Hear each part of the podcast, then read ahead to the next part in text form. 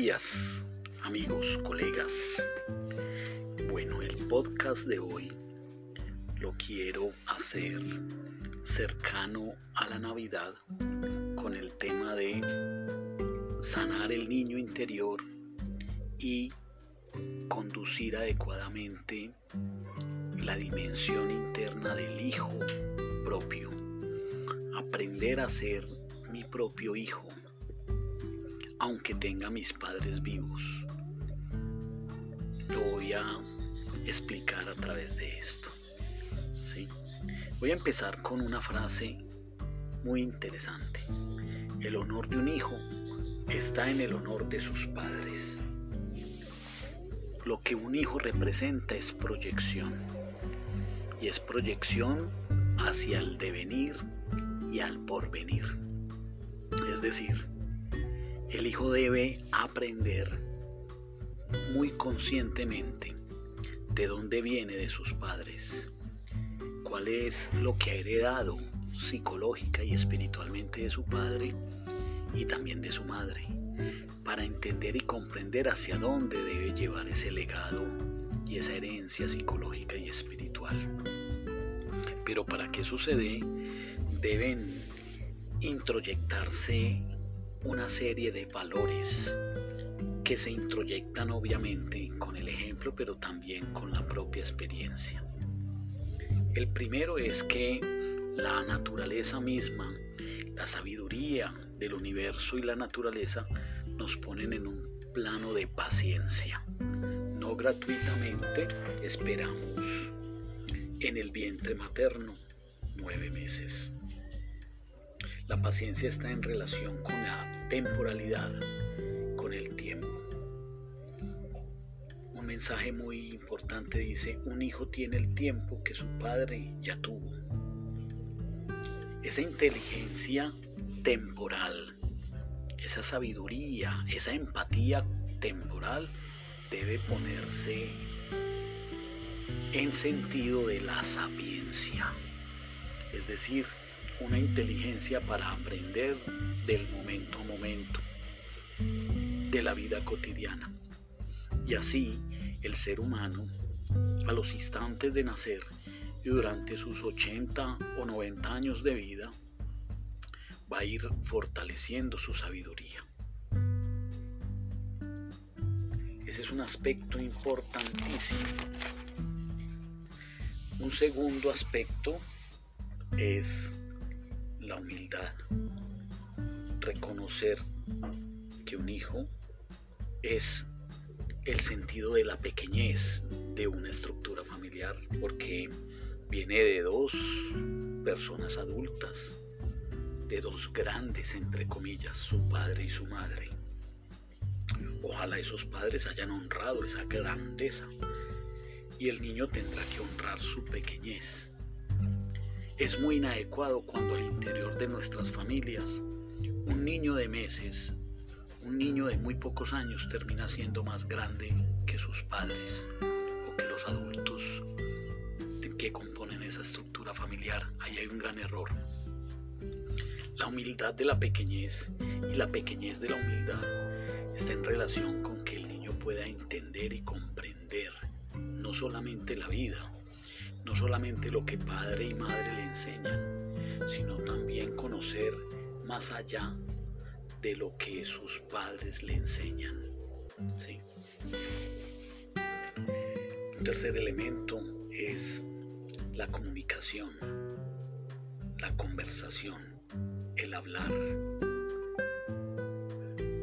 Hay un mensaje que dice, no debes de hablar cuando, no dejes de hablar no dejes de hablar cuando sea necesario. Siempre escucha y responde. No escondas tu sabiduría. La sabiduría se conoce al hablar y la inteligencia al dar una respuesta. La forma en cómo expresamos lo que pensamos, lo que sentimos, lo que consideramos, lo que desconocemos, lo que nos inquieta, nuestros cuestionamientos, nuestras confrontaciones, nuestras inquietudes.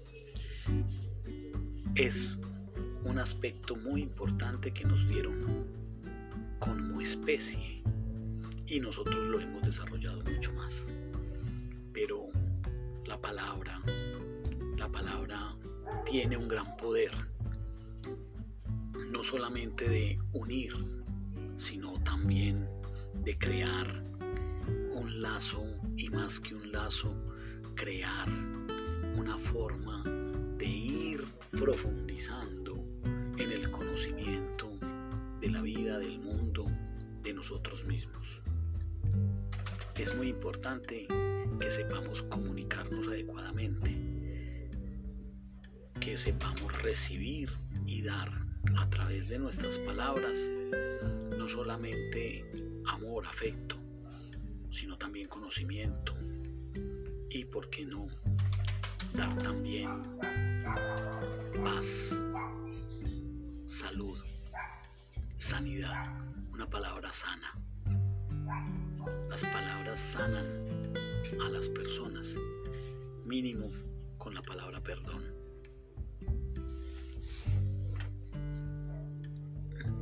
El cuarto es la alegría. El niño interior y el hijo propio, el ser mi propio hijo, implica que yo sepa reconocer mi alegría. Y ese disfrute y esa satisfacción de la alegría se ponga en relación con una forma de afrontar la vida con optimismo, con positivismo, con una perspectiva propositiva y que podamos caminar hacia adelante. Si perdemos la alegría, nos estancamos. Si transformamos la alegría en tristeza, ¿sí? vamos a ir con la mirada perdida, con la mirada baja, con los ojos llenos de lágrimas sin poder entender y ver lo que tenemos al frente. La tristeza es sanadora también, pero después de una tristeza debe llegar la alegría, la alegría de haber sanado el dolor y el sufrimiento. Entonces la alegría no es la cura a la tristeza, pero es el polo opuesto del cómo podemos tener un punto de vista más allá del sufrimiento y del dolor. Siendo alegres, podemos convocar a muchos más a la construcción de espacios también felices. La felicidad no es una meta, la felicidad es un proceso, pero la alegría es uno de sus grandes condimentos.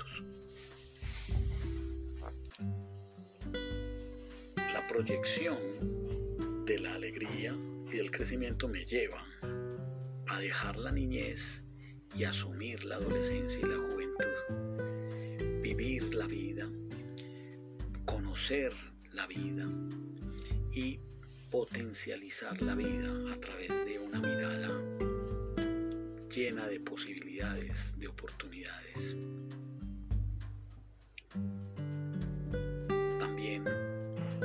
Respeto, y no solo el respeto por la vida misma, por la naturaleza, por las personas que tengo al lado, sino el respeto por sí mismo y un respeto con modestia,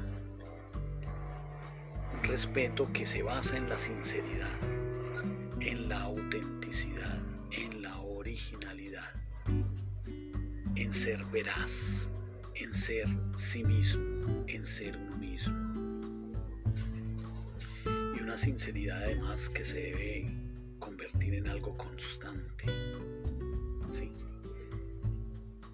Hay un concepto que dice, no avientes el trigo a cualquier viento, ni camines en cualquier dirección Sé constante en tu manera de pensar. Date prisa para escuchar y calma para aprender. Sé de una palabra. Ten palabra.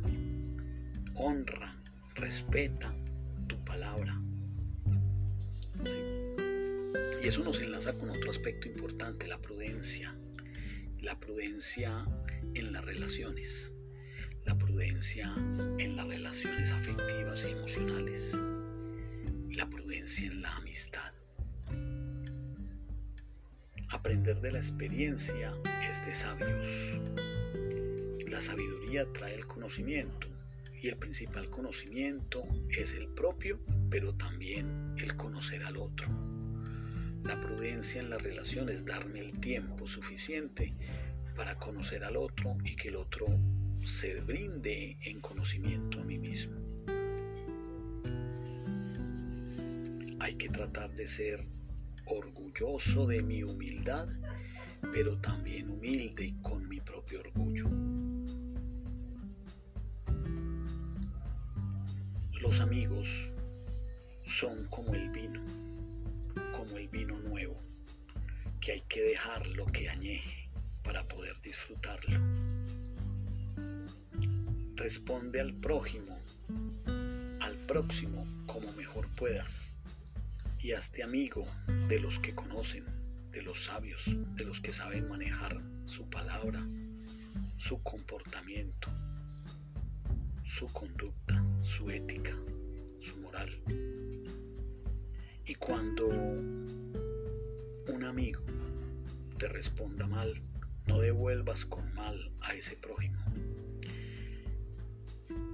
Simplemente déjalo que siga su camino y que aprenda de la experiencia. Un aspecto también importantísimo para manejar el hijo propio, ser mi propio hijo, es la libertad y la libertad es un proceso, porque la niñez y la adolescencia como periodos son una preparación, unas pruebas capacidad de tener elecciones y decisiones. La libertad está puesta en el dominio de sí, en la autonomía, en el autocontrol, en el dominio de las emociones y de las pasiones. Ser cauto con la palabra, que no solo es expresión, es también creación es verdad, es conocimiento, es valoración y es amor. Prepárate para luchar,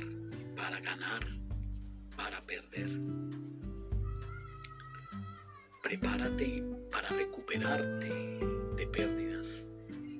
Prepárate para superarte. De los mejores momentos que vive un ser humano es cuando siente que ha superado y que se ha superado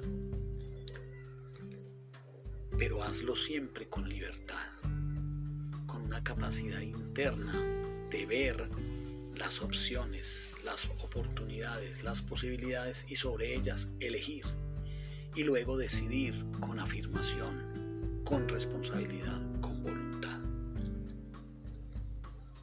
No descuides lo pequeño por buscar lo grande. Siempre dale un gran valor a lo pequeño la vida está llena de pequeñas circunstancias, de pequeños momentos, de pequeñas elecciones y decisiones, de pequeñas libertades. Sueña y viaja y que tus sueños se hagan realidad a través de actos y hechos reales. La niñez, la juventud y la vida son un viaje. Inclusive no es solo el punto de llegada a la adultez, es un viaje que va más allá de la adultez y va más allá de la muerte.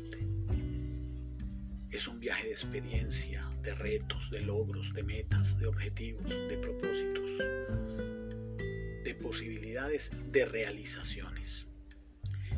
Sé un artesano de tu propia vida, sé un aprendiz. Todo aprendizaje será una potencialidad de virtudes. Y luego, Trata de ser un maestro, no solamente contigo mismo, sino con jóvenes, tus hermanos, tus familiares cercanos, tus amigos, tus amores. También adultos hay cosas que enseñarle de la vida misma.